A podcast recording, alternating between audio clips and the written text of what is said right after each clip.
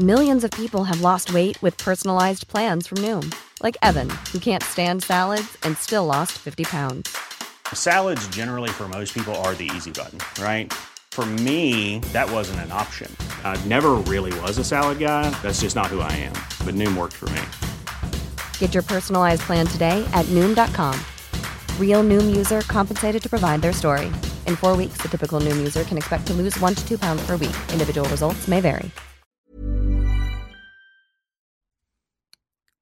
Dans la nuit du 7 au 8 mai 2019, Riley Crossman, 15 ans, discute sur les réseaux sociaux avec des amis. Elle est seule chez elle avec le petit ami de sa mère avec qui elle s'entend bien et a l'autorisation de traîner un peu au lit le temps que sa mère rentre du travail. D'un coup, vers 5h40, l'activité de Riley sur les réseaux s'arrête net. Rien de bizarre, elle s'est sûrement endormie. Sauf que cette dernière activité, c'est une tentative d'appel à son petit ami qui, comme la plupart des ados à cette heure, dort. Le lendemain matin, l'adolescente de 15 ans n'est plus dans son lit. Andy, le beau-père, dit ne rien avoir entendu, pas de bruit de porte, de fenêtre qui s'ouvre. Riley, c'est comme volatilisé. Et comme dans beaucoup trop d'affaires, dans un premier temps, elle va être considérée en fugue. Sauf que c'est pas le cas.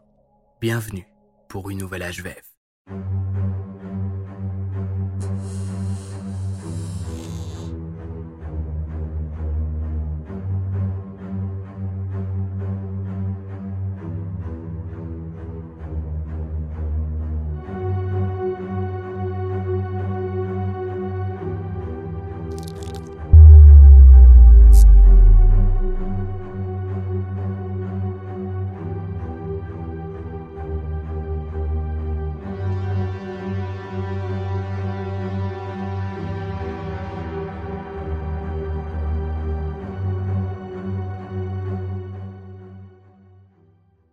Salut à tous et à toutes, Max Guys. On se retrouve pour une nouvelle histoire à la fois vraie et flippante, dans laquelle on va parler de la disparition de Riley Crossman.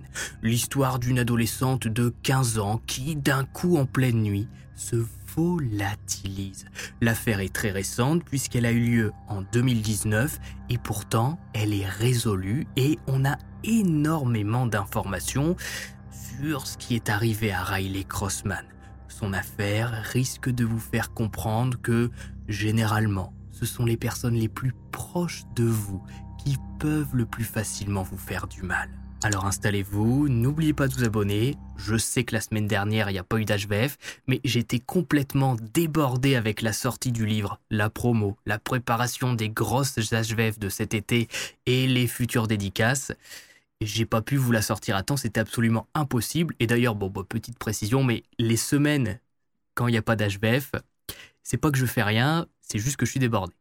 Bref, on est parti. Volatilisé en pleine nuit. Riley Crossman, c'est comme très souvent dans les HVF, une adolescente comme toutes les autres. Elle aime chanter, danser, a des rêves, des passions et est plus ou moins en conflit avec ses parents. Blablabla, bla bla, l'adolescence on connaît. Riley Grace Crossman est le 22 décembre 2003 à Martinsburg en Virginie occidentale. Elle est le premier enfant de Lance et Chantel Crossman, qui auront par la suite deux garçons qui ont été protégés par la justice lorsque l'affaire a éclaté. Au fil des ans, la relation entre Lance et Chantel s'est détériorée et le couple a divorcé. C'est la finalité de 46% des mariages, donc euh, rien de bien choquant. Hein.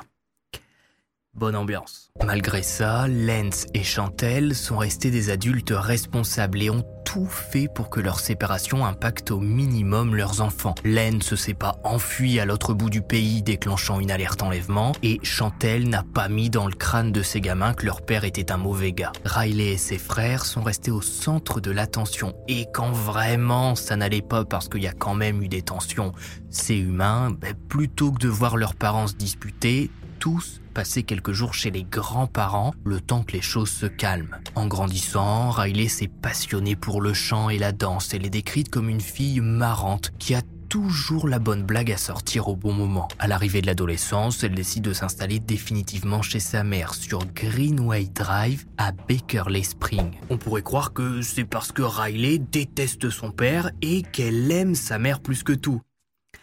Pas du tout. Riley s'entend bien avec ses parents et la seule chose qui l'a motivé à emménager définitivement chez sa mère, c'est le fait que la rue de Greenway Drive se situe à quelques centaines de mètres de son lycée. Voilà, ça lui fait gagner de précieuses minutes de sommeil et je comprends parfaitement son choix parce que perso je me serais bien passé de l'heure de bus qui m'emmenait chaque matin au lycée et qui me ramenait le soir. Riley vit donc chez sa mère, Chantelle, qui a un petit ami, Andy McCauley. Ses petits frères lui rendent régulièrement visite. À 15 ans, Riley rencontre son premier et dernier petit ami au lycée. Hayden, un garçon décrit par ses proches comme gentil, doux, attentionné et un peu timide. Riley le présente d'ailleurs à ses parents qui sont vraiment contents et rassurés de voir que leur fille a trouvé un petit copain respectueux. C'est toujours la peur des parents, je suppose, que leur enfant est comme premier amour quelqu'un de mauvais, surtout pendant la période du lycée avec les premiers flirts, les premières sorties, ben on peut rapidement mal tourner. Et puis, depuis que Riley est avec Hayden, ses notes s'améliorent.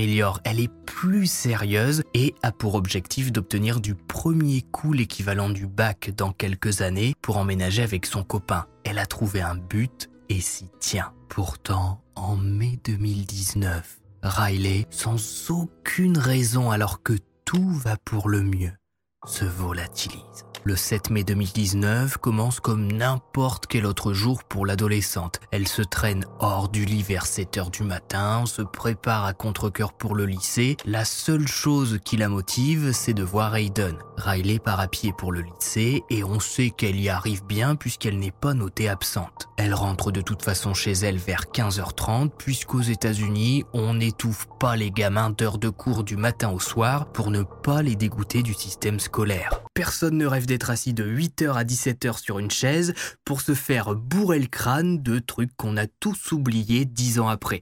D'ailleurs, pour preuve, le système scolaire français fonctionne parfaitement, nos élèves sont motivés tous les jours à aller en cours et ont d'excellents résultats. Arrivée chez elle, Riley dit bonjour à sa mère qu'elle n'a pas vue ce matin puisque Chantel a deux travails. L'un tôt le matin et l'autre sur la fin d'après-midi. Donc généralement quand Riley rentre, elle est en train de faire une sieste et c'est sa fille qui la réveille avec le bruit qu'elle fait en ouvrant la porte. C'est un peu son réveil naturel. Mère et fille se disent bonjour, Riley raconte rapidement sa matinée et part dans sa chambre. Peu de temps après, Chantel quitte la maison pour se rendre au travail et la grand-mère Crossman débarque pour faire un petit coucou à Riley. Elle aime bien passer sa fin d'après-midi avec sa petite fille qui lui raconte tous les potins du lycée, les couples qui se font, qui se défont, les dramas en ville. L'adolescente et mamie dînent ensemble à 19h, ensuite Riley part de nouveau dans sa chambre pour passer la soirée au calme. La grand-mère Crossman part à l'arrivée d'Andy, le petit ami de Chantel. La maison est sécurisée pour la soirée, fin d'émission pour mamie. Lorsque Chantel rentre du travail à 22h, elle remarque qu'Andy s'est endormi dans le canapé. Fatiguée et ne voulant pas déranger sa fille dont la porte est fermée, Chantel n'entre pas dans la chambre de Riley. Elle part à la douche et part tout de suite après se coucher. Le lendemain, 8 mai, Chantel, avant de partir au travail, n'entre toujours pas dans la chambre de sa fille. Elle le dira plus tard, Riley gardait toujours sa porte fermée.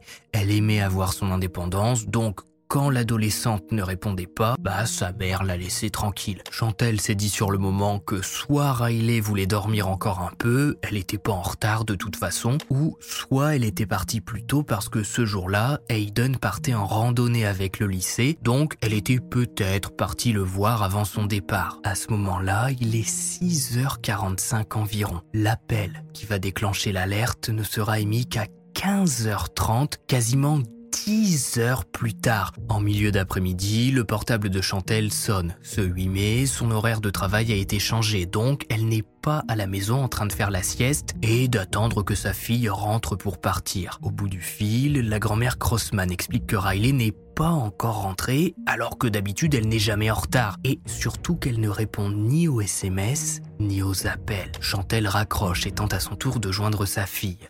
Le téléphone ne sonne même plus. Elle tombe immédiatement sur le répondeur. Elle envoie alors un SMS qui n'est pas distribué. Le téléphone est éteint. Chantel, comme beaucoup de mères avant elle, tente de rationaliser. Ça tombe, elle a oublié que sa fille avait un cours de chant ou une danse, quelque chose, une activité cet après-midi-là. Elle demande à la grand-mère de Riley de se rendre au lycée à quelques centaines de mètres pour être sûre que sa fille soit bien allée en cours ce jour-là. Arrivée sur le parking de l'établissement, coup de bol, la grand-mère de Riley tombe sur Hayden qui descend de son bus après sa journée de randonnée, si vous avez bien suivi. Elle lui demande alors ben, s'il a des nouvelles de Riley. Euh, non, moi non plus, j'ai pas une nouvelle. J'ai cru qu'elle était malade. On avait prévu de se voir ce matin avant mon départ, et elle est pas venue et n'a répondu à aucun de mes SMS. L'administration du lycée de son côté est formelle. Riley n'est pas venue en cours. Elle est marquée absente toute la journée. Elle ne s'est jamais présentée au lycée ce 8 mai 2019. La panique s'installe au sein de la famille Crossman. Chantel appelle le 911 pour déclarer la disparition de sa fille. Des agents sont envoyés au domicile pour prendre la première déposition de ce qui deviendra plus tard l'affaire Riley Crossman. Affaire qui au début n'est du tout prise au sérieux par les agents. Riley, c'est le genre de profil qu'ils détestent. Une adolescente de 15 ans qui est au lycée, qui a un petit copain et qui euh, disparaît comme ça en pleine nuit sans que personne n'entende rien. C'est sûrement une fugue et elle reviendra chez papa-maman quand elle aura plus un rond.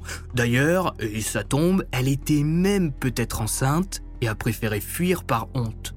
Pour faire plaisir à la famille, les parcs aux alentours et les petites zones boisées sont fouillés. On est en 2019 et les autorités prennent aussi en compte l'activité en ligne de Riley. On découvre sur son profil Messenger qu'elle a tenté de joindre Hayden à 5h40, mais le garçon n'a pas répondu parce qu'il dormait. À ce moment-là, Riley était peut-être en train de se préparer pour le rejoindre au bus comme prévu. Est-ce que l'adolescente a disparu sur le trajet du lycée? Bah, Tout le monde s'en fout puisqu'à ce stade, aucune alerte n'est émise. Riley n'est inscrite sur aucun fichier de personnes en danger ou disparues.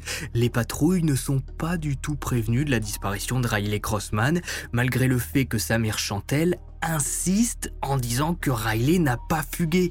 Pour preuve, on retrouve dans sa chambre ses lunettes de vue, son sac à dos, son porte-monnaie, et elle n'a même pas prévenu Hayden de sa disparition. Jamais Riley ne serait parti comme ça sans rien dire à son petit copain. Et c'est en fouillant la chambre de sa fille à la recherche d'indices que Chantel va réussir à activer l'alerte qu'elle demande, puisque sur l'un des oreillers de Riley, et sur ses draps, la mère de l'adolescente découvre des traces de sang. Avec cette information et après analyse, les enquêteurs comprennent et avouent que les chances pour que Riley se soit en fuite sont plein gré sont à ce stade proche de zéro et qu'elle semble avoir été enlevée dans sa propre chambre. Et là, les difficultés de l'affaire Riley Crossman débutent, puisqu'entre le moment où la grand-mère Crossman quitte le domicile et dit au revoir à sa petite fille vers 19h et le moment où Chantel apprend que sa fille ne s'est pas rendue en cours à 15h30 le lendemain, le laps de temps est absolument immense. C'est une éternité dans une enquête pour enlèvement. Les voisins sont prévenus, la nouvelle se répand dans la petite communauté de Greenway Drive. Riley, la fille Crossman qui a 15 ans, a disparu en pleine nuit. Du sang a été retrouvé dans son lit. Ce sont des centaines de bénévoles qui se mettent à rechercher Riley. C'est le schéma classique, les parcs, les abris de jardin, les endroits boisés sont fouillés. Peut-être que Riley s'est blessé quelque part, ça peut arriver. La plupart d'entre nous ont peut-être déjà été dans un endroit sans le dire aux parents. C'est peut-être le cas de Riley. À la base, elle avait peut-être pas pour but d'affoler tout le quartier. Les autorités de Virginie et du Maryland sont prévenues de la disparition inquiétante de Riley. Les États sont voisins avec la Virginie occidentale, donc si Riley a bien été enlevé, le ravisseur va sûrement tenter de s'éloigner le plus possible de l'État. Mais tout ça, c'est du blabla. Ce qui va réellement débloquer l'affaire Riley Crossman, c'est le témoignage d'un voisin disant avoir vu le matin de la disparition de Riley une camionnette verte garée devant la maison.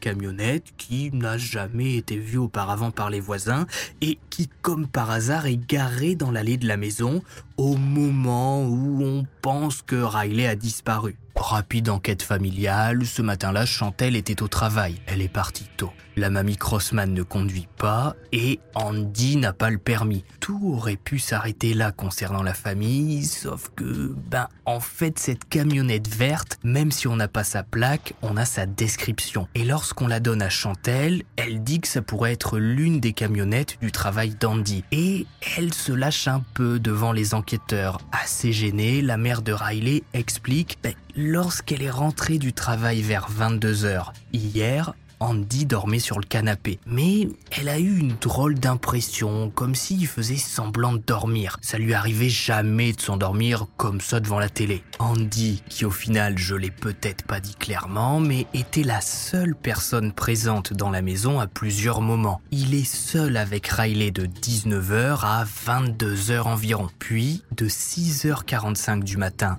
heure du départ de Chantel jusqu'à 8 heures à peu près, heure à laquelle il part lui-même au travail. On sait que Riley tente d'appeler Hayden à 5h45. Donc, ses deux parents étaient pourtant là. Et c'est ça qui dérange un peu les enquêteurs. Comment Riley a pu disparaître de chez elle, sans bruit, sans que Chantel ni Andy n'entendent rien Et si cet appel était un appel à l'aide désespéré L'horreur s'écrit. Chantel est interrogée sur le comportement d'Andy dans les heures suivant la disparition de Riley. La mère de l'adolescente indique que, comme elle, Andy semblait sous le choc un peu paumé et qu'il est même sorti en courant de la maison pour partir à la recherche de Riley. Andy a posté par la suite un message sur sa page Facebook pour avertir ses amis et demander de l'aide. Je vais faire tout ce que je peux pour essayer de la retrouver. Je n'ai pas dormi depuis qu'elle a disparu et je ne peux physiquement pas dormir ou fonctionner sans elle. Je suis pire que jamais en ce moment et j'ai besoin qu'elle soit ici en sécurité. Je ne peux plus continuer sans elle. Je la veux juste avec moi en ce moment.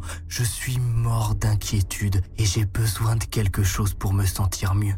Mais elle est la seule à pouvoir le faire. Ça va bébé. S'il te plaît, sois en sécurité. Bon alors c'est peut-être un peu moi qui est sans cœur, mais je trouve qu'Andy en fait beaucoup dans son message. Je veux dire, c'est le beau-père de Riley et d'après ce que j'ai pu lire, il avait pas une relation euh, fusionnelle avec elle. Oui, bon bah voilà, Riley lui disait bonjour, au revoir, elle lui racontait de temps en temps sa journée, mais de là à écrire que il peut pas vivre sans elle, qu'il dort plus la nuit et qu'il la veut euh, proche de lui en l'appelant bébé, je trouve ça un peu malaisant même. Après, c'est mon avis, vous serez peut-être pas d'accord avec moi.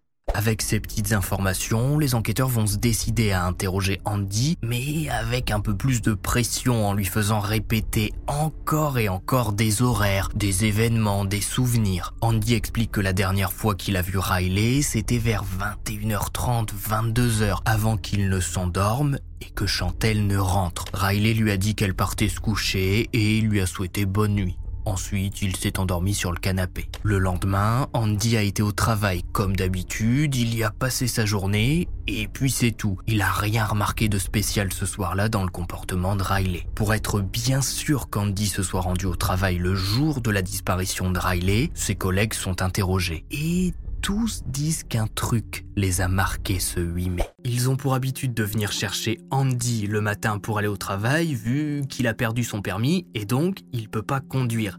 Sauf que ce matin-là, le matin de la disparition de Riley, Andy est déjà prêt. Il est sur son porche de maison, prêt à partir au travail, alors qu'il a la réputation depuis le début d'être un type qui est toujours en retard, tous les matins, il a quelque chose, une panne de réveil.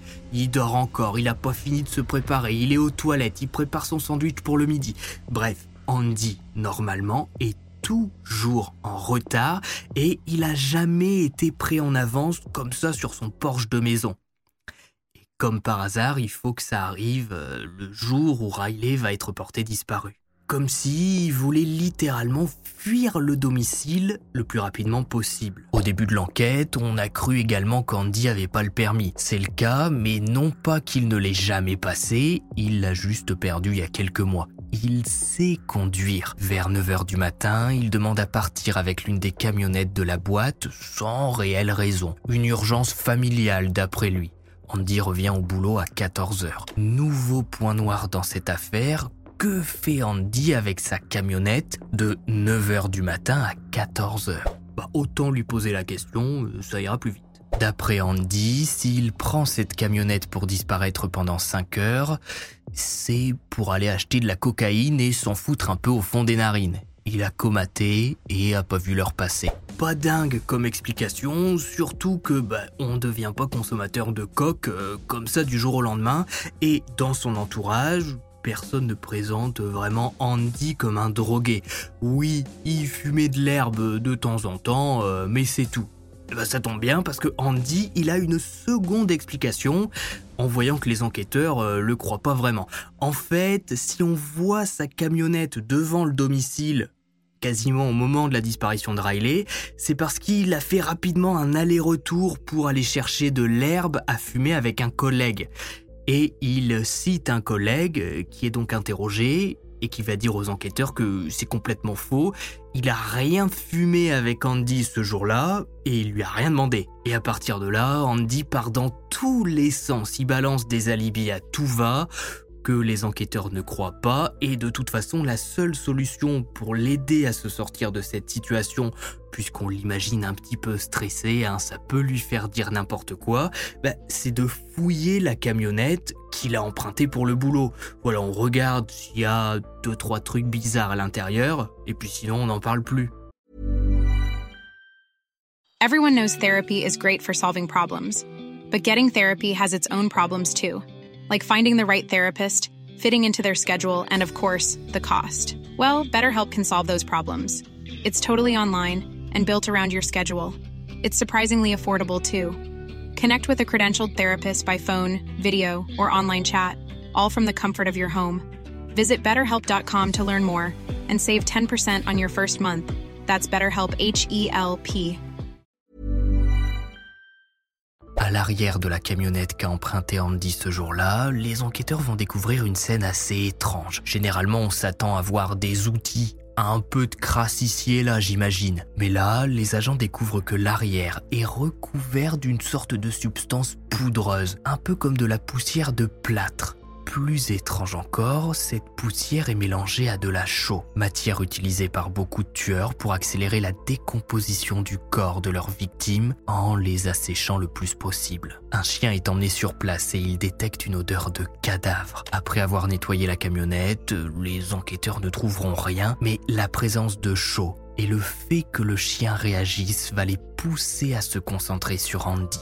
Et si Riley, ou en tout cas son corps malheureusement puisqu'elle est maintenant supposée décédée, a bien été transporté à l'arrière de cette camionnette, il faut visionner les images de vidéosurveillance de la ville pour tenter de retrouver la camionnette et voir où Andy a pu cacher le corps. Dans un premier temps, on vérifie les endroits dans lesquels Andy dit être allé. Peut-être que toute cette histoire n'est qu'un malentendu. La chose, ça veut rien dire et le chien s'excite pour rien. Les caméras n'ont à aucun moment filmé la camionnette d'Andy dans les endroits qu'il cite dans ses différents alibis. Par contre, il est filmé en train de rouler vers une zone déserte à plusieurs kilomètres de Berkeley Spring. Andy, le beau-père de Riley Crossman, est placé en garde à vue. On lui parle de la camionnette, du chien, de la chaux, des caméras de surveillance, mais il a une nouvelle excuse. Oui, en fait, il a été à plusieurs kilomètres de Berkeley Spring. C'était une fois de plus pour acheter de la drogue. C'est normal que la camionnette ait été filmée là-bas. Il a pas voulu donner le vrai point de rendez-vous pour ne pas balancer son dealer, mais là, ok, il a pas le choix.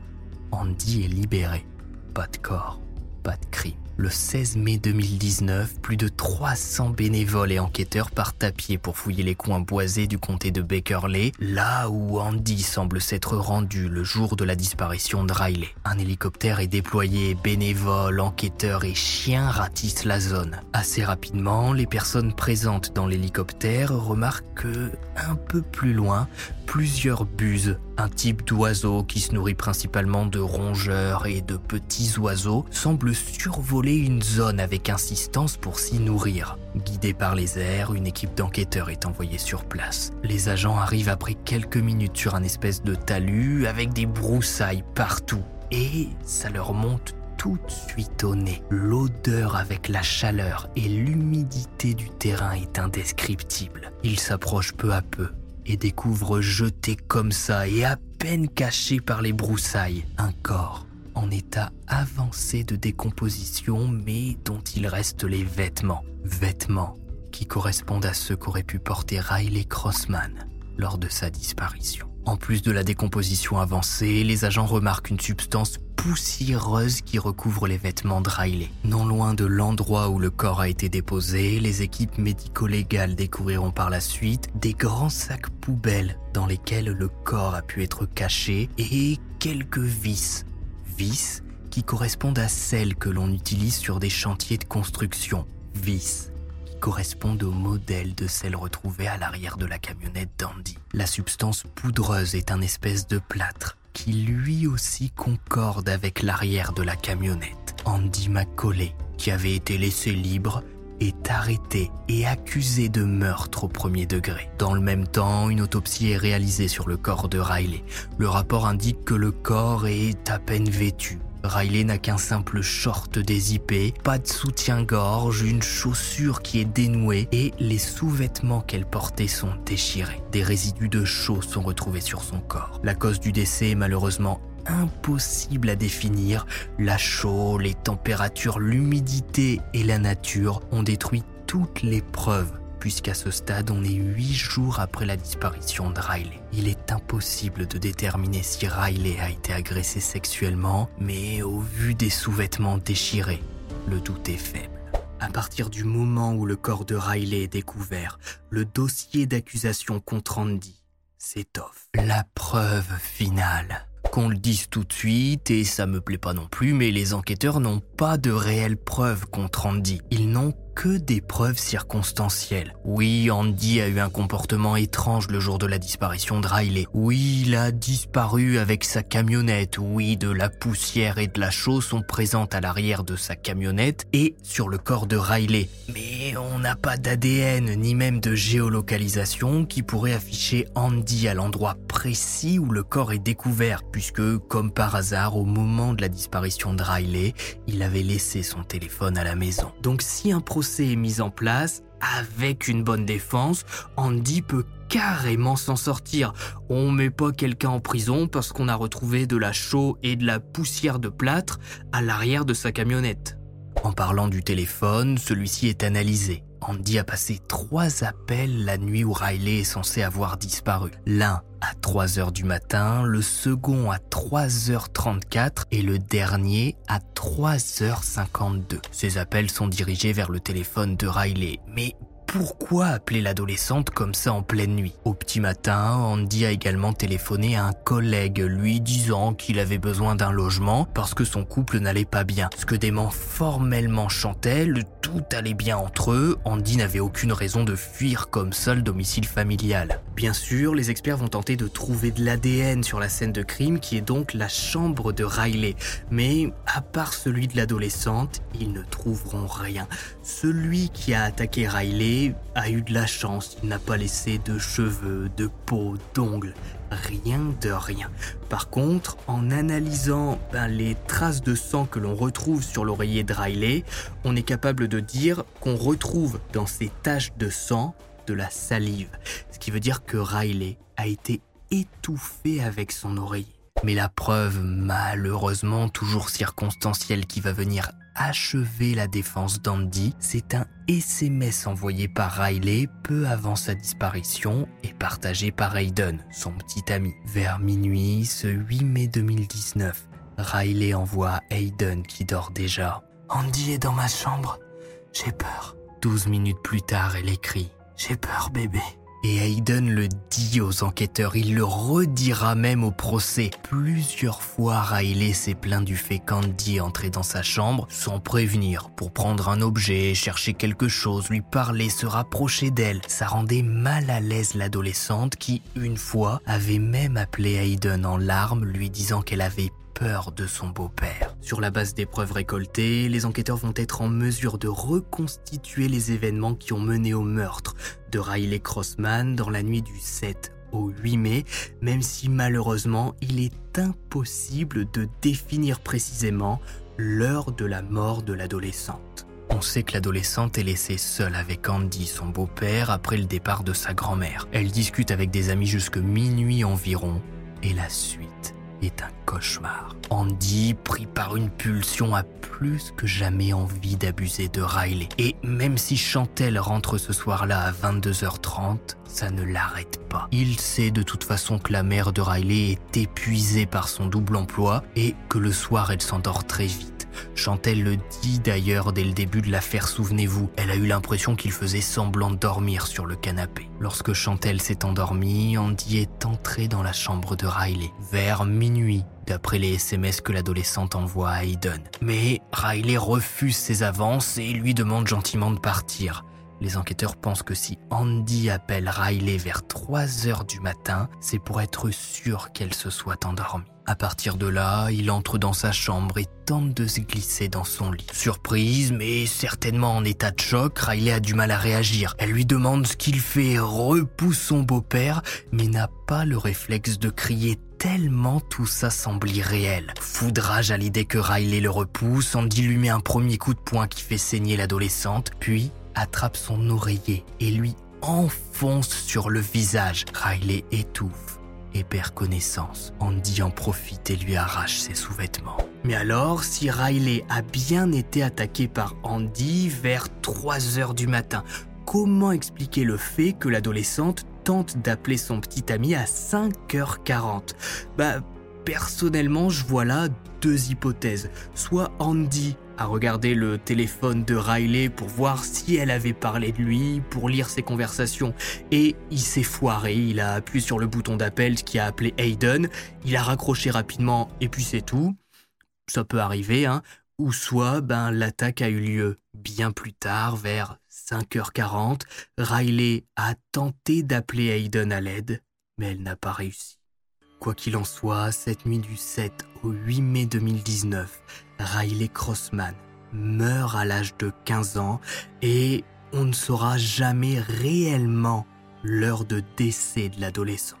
Après le meurtre, Andy ne panique pas. Il part se coucher auprès de Chantel, qui n'a rien entendu, et sait pertinemment que la mère n'entrera pas dans la chambre de sa fille avant de partir au boulot dans quelques heures. Et Andy a eu raison. Il a gagné de précieuses heures puisque tout le monde pensait que Riley était au lycée ce jour-là. Pendant ce temps, il roule à plusieurs kilomètres de là avec la camionnette de son boulot pour se débarrasser de son corps. Il comptait principalement sur le fait que les restes seraient trop décomposés pour être identifiés et son mode opératoire aurait parfaitement fonctionné si sa camionnette n'avait pas été filmée en train de rouler vers un endroit désert. Maintenant que les enquêteurs ont un motif et une vision plus complète de ce qui est arrivé à Riley cette nuit-là, le procureur va ajouter la dissimulation d'un corps et la maltraitance d'enfants à l'acte d'accusation d'Andy dont le procès débute en septembre 2021. Le beau-père décide de plaider non coupable. Sa défense est simple,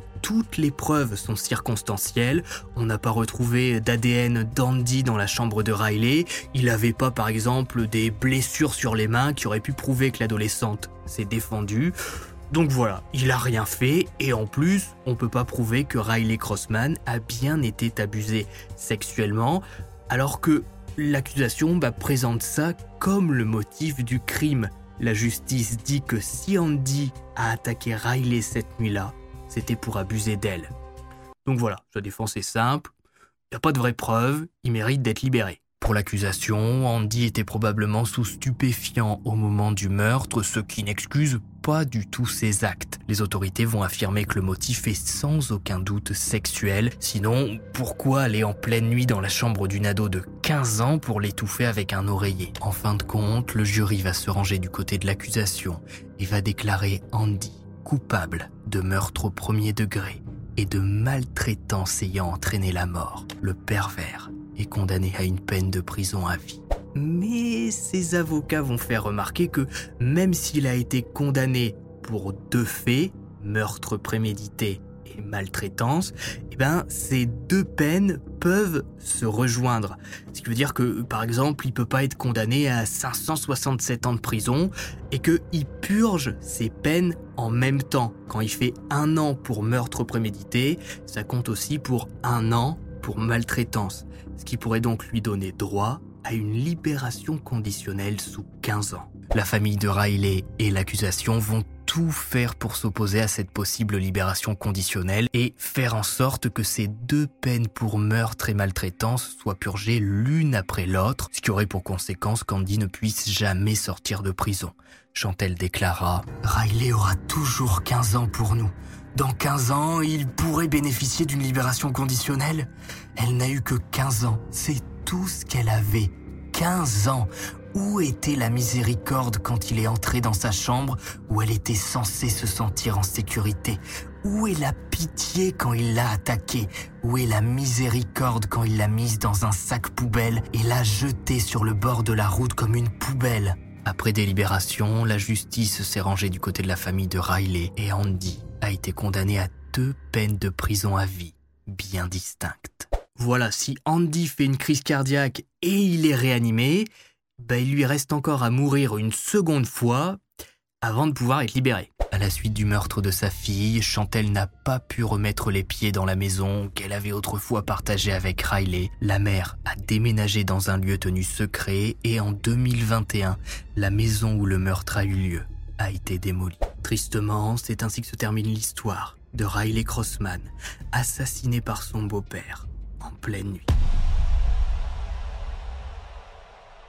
Si vous avez regardé cet HVS jusqu'au bout, mettez chambre en commentaire, puisque c'est malheureusement dans sa chambre que Riley est attaqué par Andy. N'oubliez pas le pouce bleu, de vous abonner, et n'hésitez pas à me dire si vous pensez réellement Andy coupable, puisqu'à ce jour, il se dit toujours non coupable, et pour lui, toutes les preuves qui ont mené à son accusation ne sont que circonstancielles, et il dit que la justice américaine a fait une erreur.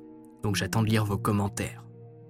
Je vous rappelle que mon tout nouveau livre, Trembler encore, est toujours disponible absolument partout. 10 histoires à la fois vraies et flippantes, 50 illustrations. Merci à tous déjà pour tous vos retours.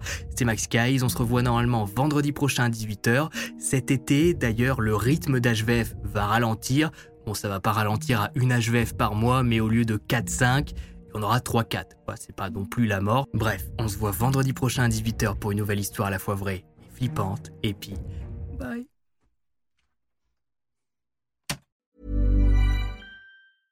Small details are big surfaces. Tight corners are odd shapes. Flat, rounded, textured, or tall. Whatever your next project, there's a spray paint pattern that's just right. Because Rust new Custom Spray 5 in 1 gives you control with five different spray patterns. So you can tackle nooks, crannies, edges, and curves without worrying about drips, runs, uneven coverage, or anything else.